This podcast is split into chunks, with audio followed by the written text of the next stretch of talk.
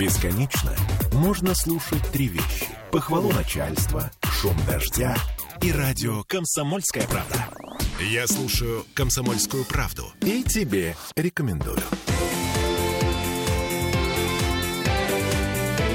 Картина недели.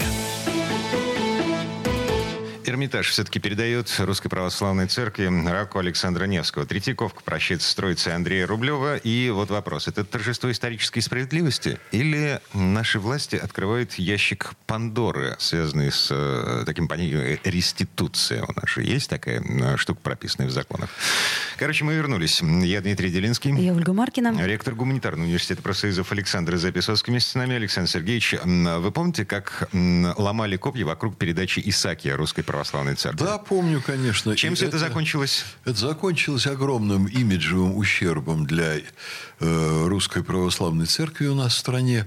И закончилось, конечно, неприятностями для Исаакия, дела которого с того момента не пошли лучше. А был уволен директор музея? Блестящий директор, уникальный.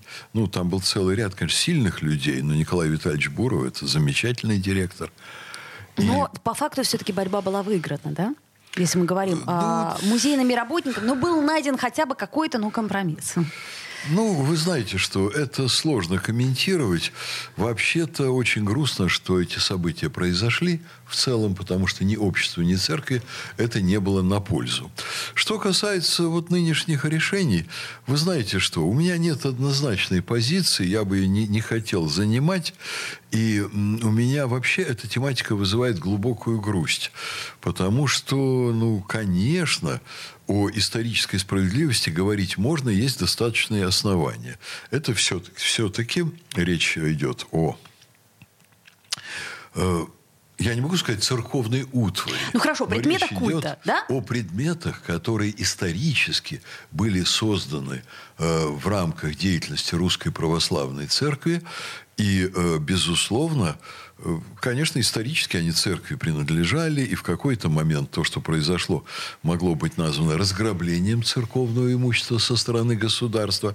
А с другой стороны, тоже очень ведь важный фактор. Мы знаем на сегодня, что государство значительно лучше в целом и в среднем содержит памятники старины, памятники истории, громадное большинство которых принадлежало церкви в свое время.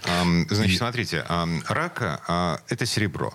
Дерево и серебро. Но икона Троица... Господи, Троица Андрея Рублева – это... произведение искусства, которое находится на грани. То есть его будут хранить в Троице-Сергиевой лавре в специальном ящике, в котором поддерживается температурно-влажностный режим. И все это будет происходить под присмотром специалистов. Музейных сотрудников. Да. Но уже не в музее. Уже в церкви. Тут есть несколько нюансов, господа. Это же все-таки очень важный момент, что я понимаю доводы РПЦ. Как сказать, в музее ты же не подойдешь и не поклонишься иконе. Почему?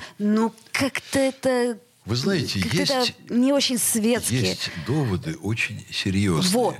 Безусловно. На мой взгляд, они заключаются в том, что верующие имеют право, приходя в храм, соприкоснуться с теми произведениями, которые были созданы под влиянием веры, во имя веры. И это все равно как предметы культа. Чудесно. То есть тут есть нюанс. Да. Но представим себе, что мы с вами очнулись где-то лет через 150, 200, 300.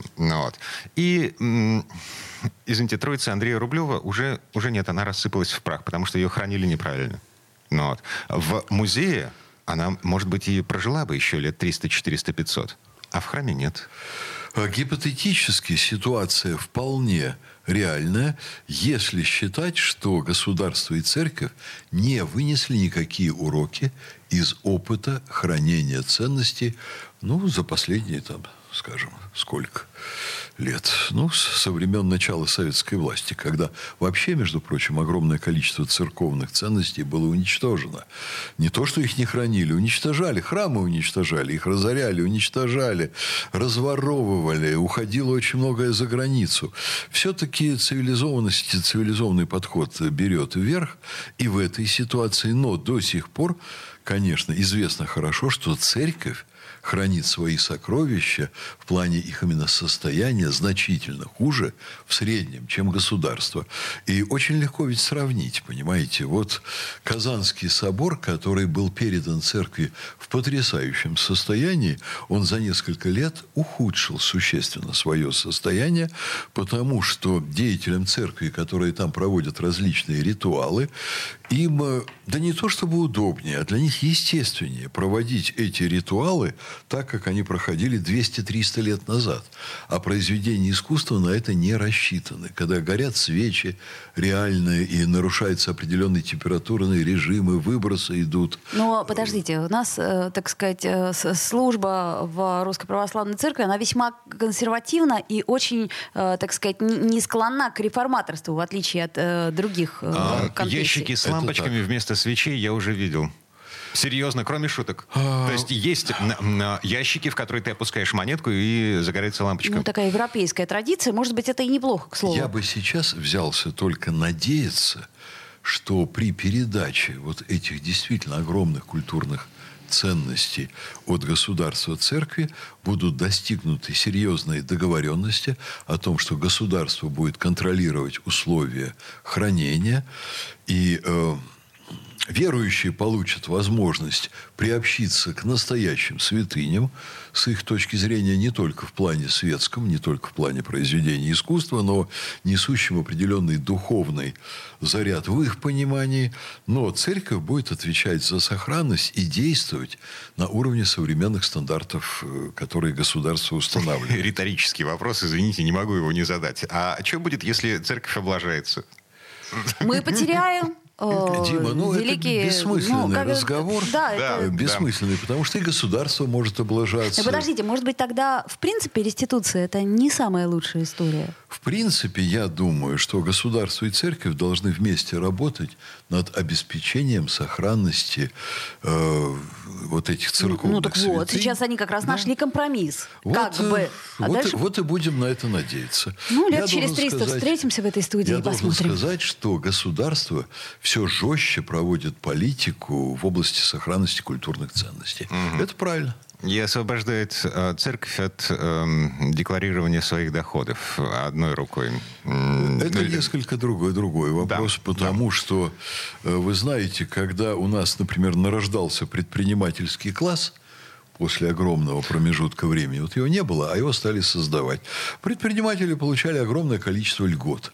Уже вопрос, вот столько ли они должны получать, например, сегодня, сколько они сегодня получают, что уже пора бы им состояться как предпринимательскому классу и уже платить налоги все и так далее. Что касается церкви, ну, что поделаешь, государство практически 70 лет воевало с церковью, нанесло ей колоссальный урон, а теперь полагает, и, наверное, справедливо, что церковь – это очень важный социальный институт общества, и надо поддержать, надо освободить от налогов, надо дать возможность накопить какие-то средства для решения вопросов по содержанию своей собственности, по реставрации тех святынь, которые находятся в ее распоряжении.